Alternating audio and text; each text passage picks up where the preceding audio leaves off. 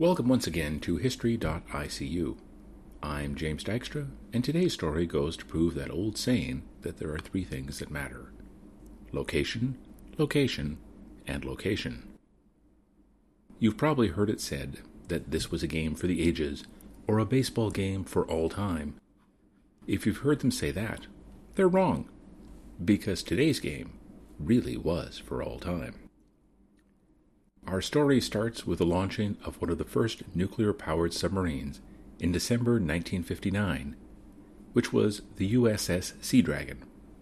Named for a seahorse like fish that bears a startling resemblance to the dragons of fairy tales, the Sea Dragon was commissioned and sent off for a shakedown cruise off the United States eastern seaboard and down into the Caribbean.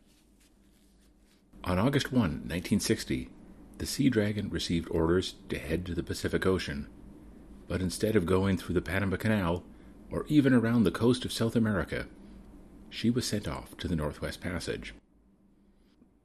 The Northwest Passage is a route between the islands of Canada's Arctic. As an actual travel pass, it's been more theoretical than real, because it's frozen over much of the time. And with ice floes about, it can be hard to safely cross even when the waters are open. Before 1960, only a handful of ships, such as the Gjoa and the RCMPV Saint Roch, had ever managed the crossing. However, those ships had spent much of the winter trapped in the ice and unable to move forward.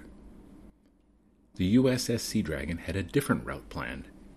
It was not going to go through the ice of the Northwest Passage, but under it. The challenge for the Sea Dragon was that the passage had been crossed so rarely there were no charts to show navigational hazards like beaches, rocks, and sandbars. As well, the constantly shifting nature of the Arctic ice pack meant that a passage that was passable yesterday might not be safe to cross today. So the question that remained was how to get through.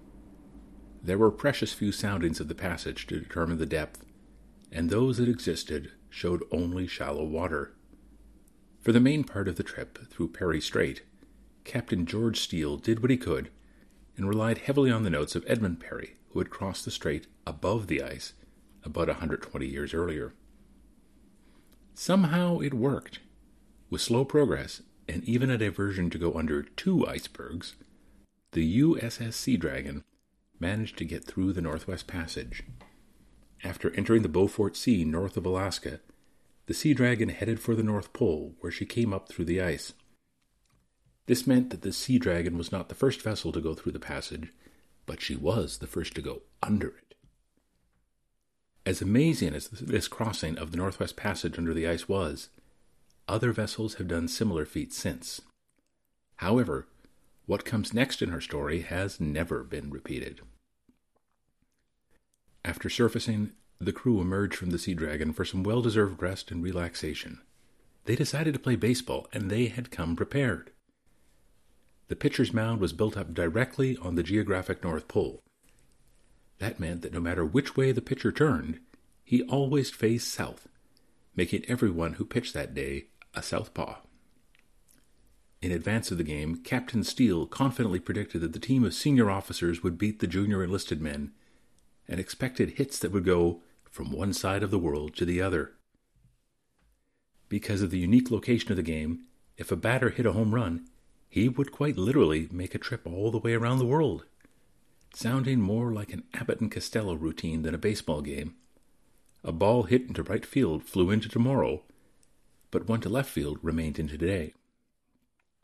A triple play could take days to complete as the ball whipped back and forth over the international date line. While the game was started on August 25, 1960, one crew member claimed that we were never sure just what day we actually completed the game. With its highly unusual location, we'll never be sure if this was one of the longest games in baseball history or one of those games that are truly timeless.